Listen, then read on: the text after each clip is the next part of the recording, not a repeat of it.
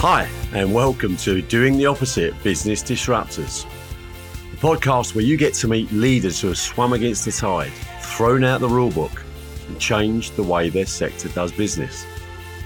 I'm Jeff Dewing, best selling author, speaker, founder, and CEO of Cloud FM. Before we dig into today's episode, just a reminder that you can now watch all episodes of Doing the Opposite on YouTube. You'll find all the links in the show notes. Today, I'm joined by a brilliant panel of experts as we discuss another issue that's facing business, and that's the uncertainty around the future of the workplace. Now, the workplace is a subject that I'm particularly passionate about when you look at the way in which people behave in business and the way people want to behave in business, the people that try to understand the difference between work life balance, the environment in which they all operate and work, and how they create the outcomes that also nourishes them and their lives. This is a huge subject, and it's a subject of which there are quite a varied set of viewpoints on what the future is or should be. So I'm fascinated to see how this conversation goes. Joining me are three people who I know feel equally passionate about this subject. Sheila Callaham is co founder and executive director of the Age Equity Alliance, an organisation which works globally with communities, organisations, and business leaders to ensure that age equity in the workplace. Simone Roche, MBE, is the founder of Northern Power Women, the largest organisation in Europe dedicated to accelerating gender equality. Simone is also the founder of the Power Platform and an honorary captain in the Royal Navy.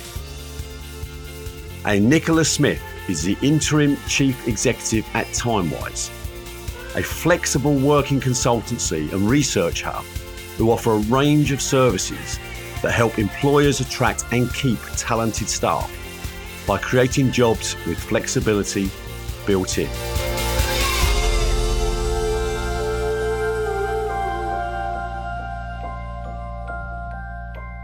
Welcome to all of you. I'm really, really excited to hear more about your expertise and ideas today. And I'd like to start by asking each of you if you wouldn't mind telling me why you believe that a conversation about the workplace of the future is one that should be taking place in all organisations today. So, Nicola, let me start with you. Thanks very much, Jeff, and really great to be here.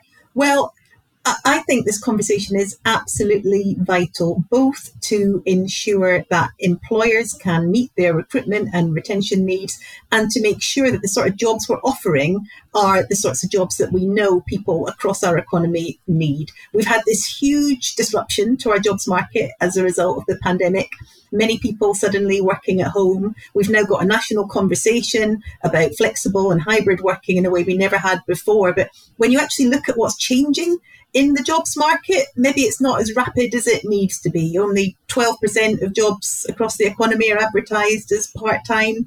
We've got huge untapped potential of very many people who want to be back in work or progressing in work and aren't able to because the sorts of flexibility they need isn't there. But we also know from our work at Timewise that there are hundreds of employers out there doing fabulous things to innovate and create new ways of offering jobs in creative, different ways to people to make sure that they can get that job satisfaction and security that they need. So huge potential, but also huge challenges and a lot more to do.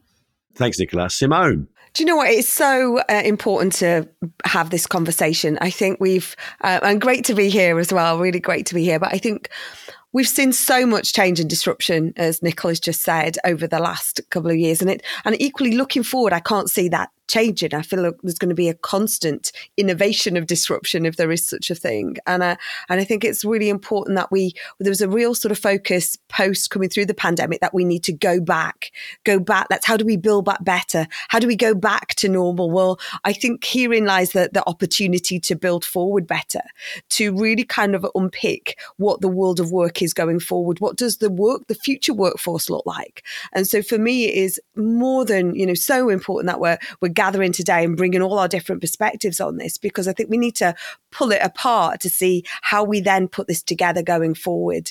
So, you know, from the side of the employer, on the side of our ever changing workforce, um, you know, whether it's our, our, workforce right at the start, our emerging talent, people at the, at the end of their careers, people who are going into more portfolio roles, people who are changing midway, you know. So for me, it's, it's critical that we need to unpick this. That's brilliant. That's absolutely brilliant. Thanks, Simone. And Sheila.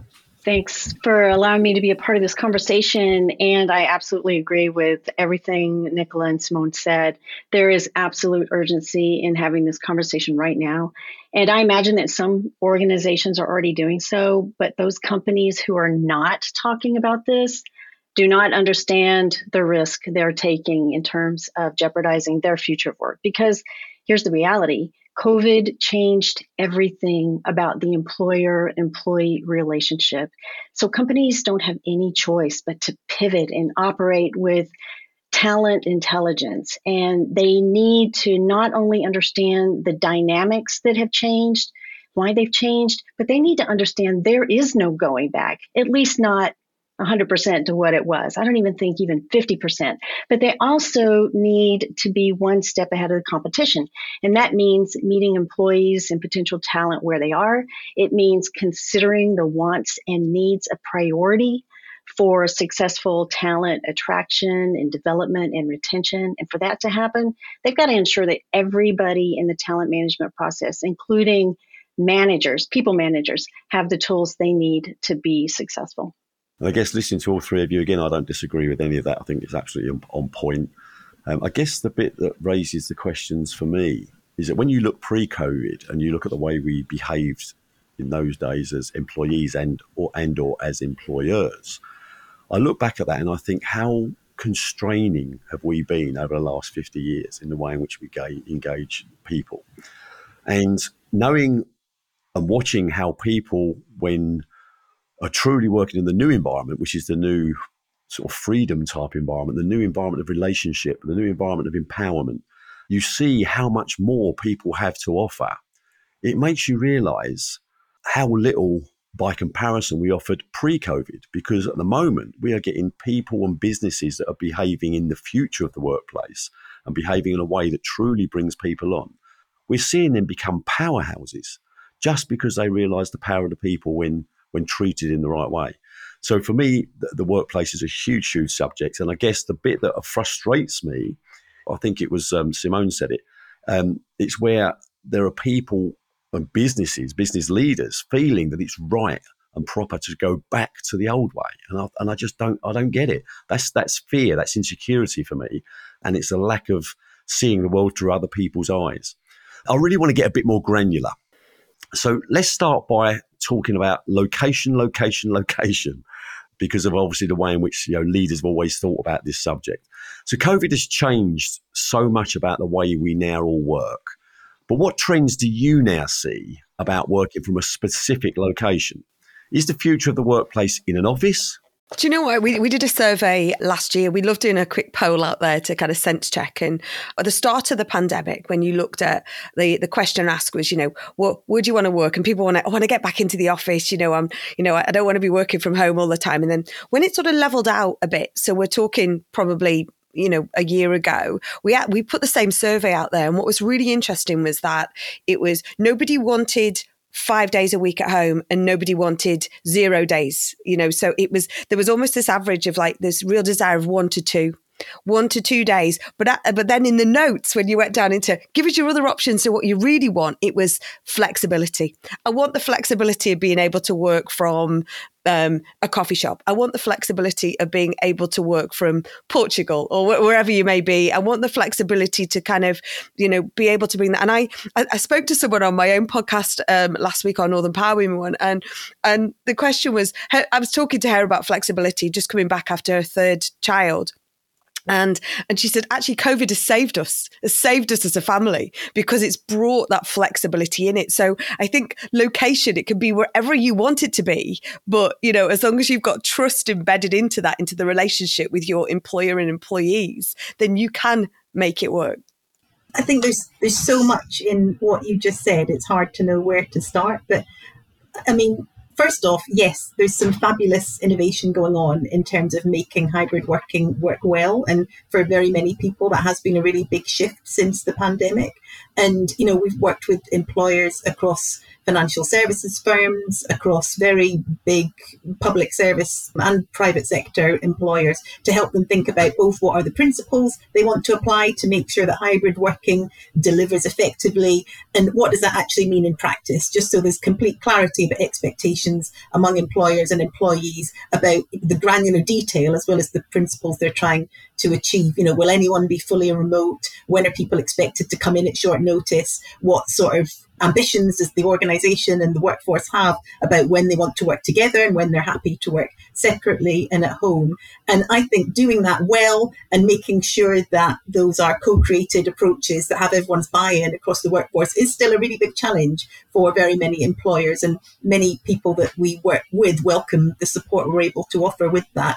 But the bigger issue, I think, is all those people who weren't working at home during the pandemic and the spotlight that this discussion of hybrid working has rightly shone on the very many roles where there isn't necessarily the possibility of flexibility in where you work, but there should be and can be much more flexibility in how and when you work. And that is, I think, a really exciting opportunity now that we'll probably come on to talk about more because for all those companies and businesses that have put in place and are developing really good practice hybrid working approaches, they've now got this big challenge of how to stop a two tier approach opening up across their organization where the people who aren't able to have flexibility in location don't feel as if they're missing out on all the opportunities that that improved flex can bring just really to reinforce that, I remember having a conversation uh, myself with a, it was a rail company about a year ago. And it was, it almost then comes into the leadership approach. She's like, I'm literally having to manage with two different styles. You're trying to have that consistency. But when you've got 50% of your, or X percent of your workforce that have actually just cracked on as normal over lockdown, making the wheels or the tracks, you know, tick or whatever. And, and then on the other side, you've got that other side of the workforce have been able to do that. She's, that was a real challenge, you know, and that, that's a, really had to adapt and look at our own leadership style. To Nicola's very um, relevant point that not everyone ha- can have that kind of, of flexibility just given the nature of their work. I think that companies can compensate for that by the policies and programs and benefits that they offer. But over to what Simone said, absolutely agree. The key word here is flexibility. And just to dig a little deeper in that, you can't put people in chunks. You know, don't tell me that Gen X wants this and Gen Z wants that because I'm not going to buy that crap. I mean, we are individuals, and as individuals, we have different motivations and, and, different things that inspire us. And so I believe that what companies need to focus on is, you know, what motivates the employee? What what will help the the employee feel connected to the vision and, and the goals that an organization is trying to accomplish. What are their preferred communication styles, working styles? How do they prefer to be recognized for a job well done? And then on the employer side, I think that, you know, managers, let's be real here, managers need to be confident and they need to be flexible in their ability to successfully manage. If you have a manager who is insecure and micromanaging, then it, the the old adage that people don't leave organizations, they leave managers. It holds true again and again. So managers really do need to be competent and they have to have some level of emotional IQ and listening skills and empathy and all that good stuff to make it work it's interesting because it's such a broad subject. And this is one question we could probably spend an hour and a half, two hours, three hours, four hours on because you know, coming back to everything you've just said, you're absolutely right. People join a business, they leave a boss. And and the reality is where do you know do businesses invest the right amount of time and effort getting their managers to be good managers, right? Because that is a fundamental. But coming back to the question that's location, location, location, this is really interesting. I'm going to be quite controversial here. When COVID first struck for us, we had 350 odd people and we sent them all home because we had to, right? Everybody did. And we sent a survey out to those 350 people. Generally, the gist was, How are you finding it? Do you like it? And 95% said, We hate it. We just want to get back to the office. And my team around me at the time said, Told you, Jeff. um, and I said, and I was, I was just too disruptive. So I said, No, they're all wrong. Um, they don't know what they don't know. So um, anyway, we carried on because we had no choice, right? It wasn't something that I was coming up with an idea. We all had to stay at home because of the law. Four months later, we sent the same survey out, and 90% said they loved it because they'd learnt to adapt, right? They'd learnt to manage it. And they also suddenly started challenging the fact that they had this ability to spend not just so much more time with the family. I guess there were some people that, that would have died to get back to the office away from the family, but the gist was they had control. They could decide, right? They had that flexibility. And then, of course, I watch people, companies around me, and they're saying, oh, we're, we're looking at the four day week. And I'm going, it doesn't matter if it's a one day week, four day week, five day week. It's a constrained environment. If you give people the choice and the freedom of choice and they understand the outcomes, they will not let you down. And then coming on to the other piece that Nicola talked about, which is a very, very, very powerful subject, and that is about flexibility across the broad range. Because in my business, again, I've got people that work in the office, as most companies have, but I've got engineers in vans that have to drive to somewhere to fix something. So they don't get that same level of flexibility. Or do they? Because it all comes down to the employer's attitude, and that comes back to empowerment. So, despite the fact that it seems relatively easy to give people flexibility on an office environment or an admin environment or an environment where they can be anywhere, at the same time, if you're empowering a group of engineers, 5, 10, 15, 20 of them, whatever, and say, you know what we have to achieve. If you want to work out how you want to cover each other for doing different things, we're empowering you to make that decision. So you drive a flexible environment into that environment as well. But it all starts with the attitude of the employer. And I think you know there is there are no boundaries we can't overcome. It only comes down to our own mindset and our own courage to try new things. And I think Jeff, it's interesting that the the, the scale of innovation that had to happen as um, a result of the awful circumstances around the pandemic has now driven employers and their workforces into some quite new ways of working. And there's some recent evidence that came out about the flexible furlough scheme, and it showed that of the employers that offered part time furlough, so they suddenly went to having a much higher part time workforce than they used to, over 40% of them now say that they would be more open to trialing part time working as a result of it, as a result of just having to do it. And I think one lesson that's in there is that actually sometimes piloting, giving it a go, thinking about a different way of offering flexibility and where, when, or how somebody is working it's worth trying because the results can be surprising and positive and can deliver like like you've clearly found a return on investment for your business as well as helping your employees and i guess just to add another quick point to that before we go on to the next question i guess the, the, the other thing i want to share is that I was a typical uh, leader, manager, owner, whatever, and our offices are based in Colchester and Essex. And people would come to me and say, "We've got this this person. They, they live in um, Birmingham." I go, "That's no good. They've got to live in Colchester." because you naturally understand the cost of getting to and from an office, right? Um, and so I was in that environment until COVID forced us to try new things, which was great in that regard.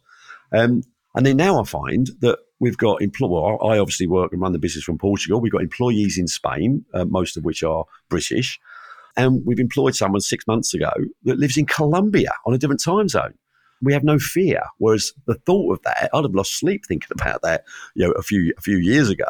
So it does show you that, as you say, the innovation, the technology is is absolutely is absolutely on point, and it is about being courageous and trying new things and and, and having no fear. And I think the other thing that um, the final point I want to pick up was, was something Sheila said, um, where I love I love Sheila's boldness as well. Um, that said, I don't take that crap. It's uh, people are different, right? So they have different needs, different wants, and so on. And of course, that's true. But I also am a bit controversial in saying, but there is one thing they've all got in common. They all want to influence or control their destiny. And that is the key. If you can address that issue, you will address all the variants and various types of needs and wants of, of most individuals. Um, but it is about having the courage. But anyway, let's move on because, um, again, it's a subject we can go down a million rabbit holes. I want to talk about the broader picture of the relationship between the actual workforce of the future, that might be the Gen Zs, for instance, um, and their work. I mean, are we going to see a shift in attitude towards what constitutes work or work life balance? So um, I'm going to start with you, Simone. Do you know what? Again, I, love a survey. And we put, um, after we had our conversation a few weeks ago, we put out two surveys. We put one to our specific demographic that is more Gen Z, millennial, our Power Collective audience. And then we put a, a similar, uh, same survey actually, same language uh, to our Northern Power Women community. And we asked, what does good look like for you? You know, when you're, you're when you're, you're, you're looking at work, and we look, gave the options of flexibility, money, progression, or purpose you talked at the start, um, you know, about the whole, everyone's just assumed it's just Gen Z and millennial. They're all, all purpose driven. Everyone else, it's power of money kind of thing, you know, and actually it's not.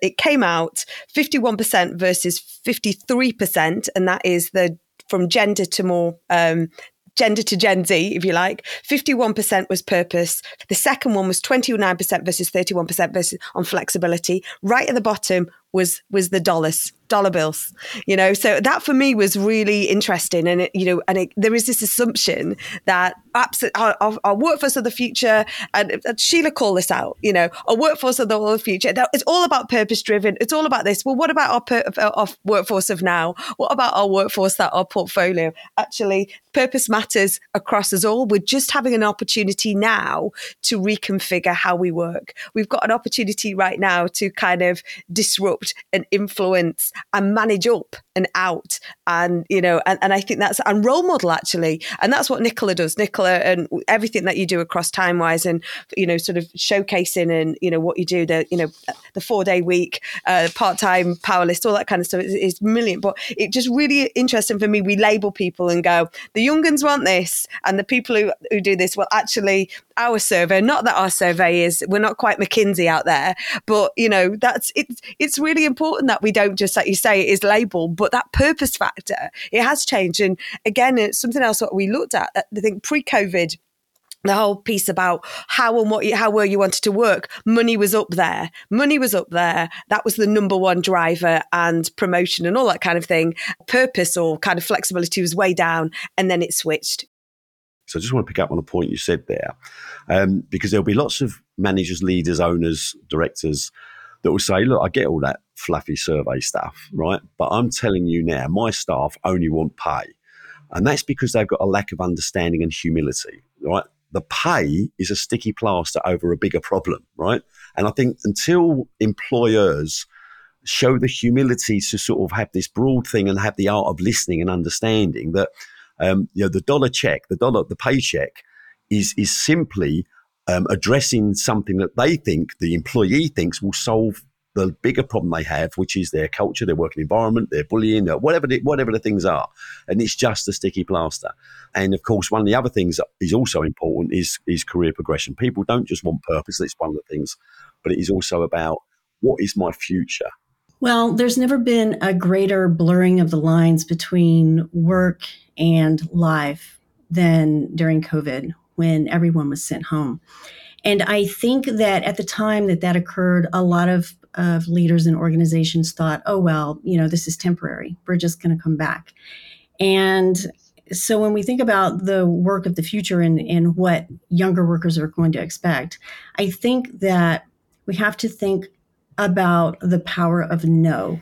And that's what organizations heard during the great resignation. People were just saying no. And so it, it boils down to what is the mass? What is the impact of what the majority of people expect in the employee employer relationship? And how much of that is going to be negotiated? And so I think that it's going to be interesting to watch, but I do believe that we are still, I mean, COVID was the beginning of what I believe is just a massive transition in the way we're working. And all I can say is I'm I'm watching this space with great curiosity. That's brilliant, of course. I think we all are. And Nicola, over to you. I think I've got a mixed view on, on this one, Jeff. I mean, I think ultimately we know that people at work want fair pay and they want to be treated well and with respect. Is that just about the paycheck? Absolutely not. I think what this debate and discussion and what recent labour market trends have shown us is that actually, whether it's young people, whether it's older workers, everybody now has a much greater expectation of having some autonomy and control over where and when and, and how they work. So that might mean for younger people coming into the jobs market that they want flexibility to balance a job with studying, with a business they might be starting, that they want to try several jobs at once. It might mean for older workers that they want to phase towards retirement and to move to part time hours or to reduced hours. For many people, it means they want time to take caring responsibilities outside of work. seriously. But that's not just mums, it's also dads and it's also older people supporting a partner or a family member with, with a health condition, or indeed people who are managing disabilities and health conditions themselves, but also very much still want to work. So I think there is huge opportunity now to recognize that part of a good offer from a good employer to their workforce is to make sure that they have got access to good secure jobs with good flexibility around them and, you know, we're seeing that across employers that we work with in really unexpected settings. Just recently finished some work on a construction site where we've got all sorts of people who are site based, not just office based roles, really positive about having extra flexibilities to finish early on a Friday, about being able to pick their kids up from school, about the real transformative impact, even small changes in working patterns have had for them and how important they are for those families and their households and how much they value their job now as a result of it. So I think it's something that's for everybody. And there's a really welcome, positive recognition of how important that sort of flexibility can be. You guys might have seen this, but the OECD released a report in January uh, this year about retaining all aged workers. And one of the points that they make is there, if we're talking about employee retention, there is a close link between higher pay and employee retention, obviously, right? And then they said if you take the top 20% of the the highest paying companies and then you take the lowest 20% in the industry of, you know, how they pay, then there's a difference of 50% between the higher and the lower. So so that's obvious. But what I would say is that just because someone is making more money does not mean that they're actually being more productive because there's so much more about workplace culture that contributes to uh, an employee feeling like they belong, that um, they're actually productive, that they're loyal to their employer. There's this whole thing about, you know, we've talked about it. They the uh, report talked about wages aren't everything. There's also this thing about, about flexibility and working conditions and having. Here's a big one uh, family caring responsibilities. So, in a lot of organizations, family care is only offered to people who are of childbearing age, and someone older might not have that same benefit, but they may be taking care of grandchildren or they may be taking care of their parents or another spouse. So there's so many things that have to be factored in to what is going to make the ideal workplace of the future. Yep, and I, I, don't disagree with any of that. And again, I would add to that just from my own personal experience and passion that as much as there's all these moving parts that we talk about, it's, for me, it still comes down to one thing, and that is how do you make people feel? Because that's how they make their decisions. They don't make their decisions with their logic brain, they make their decisions on their emotional brain, how they feel, how do you make them feel. And if people feel they're being treated fairly and equally all the time, they will by default not want to move. And of course, one of the things is, uh, is when, when you hear me say and other people say, and some of you have said it, it's not all about money. We do need to recognize that uh, no, it's not about money, but it is about the fact that you have to take money off the table. In other words, you have to pay the people the right amount of money for the job that they are doing to enable them to not worry about that element. And then you can address the real problem. Again, great stuff. Every subject we could go on and on and on about because we've clearly got some really um, aligned views on this process. It, it just comes down to behaviour and and um, and I guess the the ability to be courageous in trying something new and realizing that it isn't about people sitting in pigeonholed boxes all the time. Anyway, let's wrap things up today. I guess I'd like a final comment from each of you. Um, we started this discussion with each of you laying out why this conversation about the workplace of the future is so important. And I'd like to close now by asking each of you what is the one thing that organizations should or could do today to get themselves prepared for all the things that we've discussed today? And I'm going to come to you first, Simone. I think it's about constant listening, constant listening to your workforce, constant listening to your customers. And I think it's being intentional. It's not about following what a another competitor does or what someone else has done. It's got to work for you. It's got to work for your business because this business is there to make money, right? You need the money to pay the teams. But it, it's got to be that for me, it has to be that conscious listening and then what you do with that to innovate. How do you make the workplace and that we talk about workplace and we talk about workforce, but actually how do we really kind of, I suppose, um, it's almost repurposing the workplace. You know, how do we make that a real purpose for being there and and and, and unlock that competitive advantage? But for me, the the the real leaders and the the trailblazers of the futures will be listening, listening more, and taking action. Brilliant. And uh, what one message from you, Nicola? Well, I think employers recognise we've got candidate shortages across the economy. Our workforce is changing. We've got more people with caring responsibilities, more people with expectations of good flexibility in how they do their roles. So, the change that I would really like to see is more employers take this opportunity and advertise all of their roles with clarity about what sort of flexibility and how, where, when people work there will be. Take the chance, think through how your jobs are designed and what you could do differently. Don't be afraid to seek help if you need it to get you on that journey. But actually, there's huge benefits, as we've seen across pilots that we've done, in terms of reduced um, employee sickness absence, improved retention, improved employee well-being. And, you know, the reality is that it's the world of work of the future, the faster you get there, the quicker you're going to um, benefit from the gains. Reap the rewards, yeah. And finally, Sheila, what one message? Well, I absolutely agree with what Simone and Nicola said. Absolutely. Um, I would I would just add that employers need to be so careful not to make assumptions about what their employees want. And that goes across the age spectrum. You can't assume that because someone's young that younger they're going to want this or because someone has been in in you know in the industry 30 years they're going to want that. It goes back to what Simone said. You have to listen. And that means you have to ask them what they want.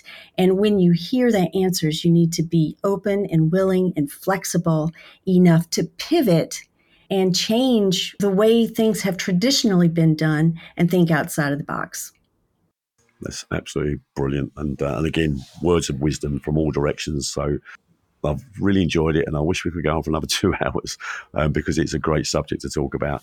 It's been a fantastic discussion, a fantastic discussion about something we can, you know, we're all passionate about. Clearly, you are, um, and it's something that's fascinating because of it's people, right? I mean, we, we, we can we can run projects, we can build buildings, but managing and understanding people is, is a big task. And um, and if we're going to succeed, we need to realise how important it is to understand people.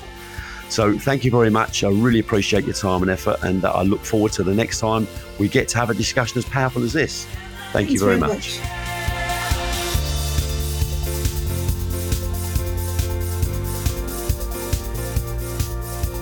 Well, Wow, wow, wow. A big thanks again to Simone Roche, Nicola Smith, and Sheila Callaham for, for joining me in this in, uh, incredible debate.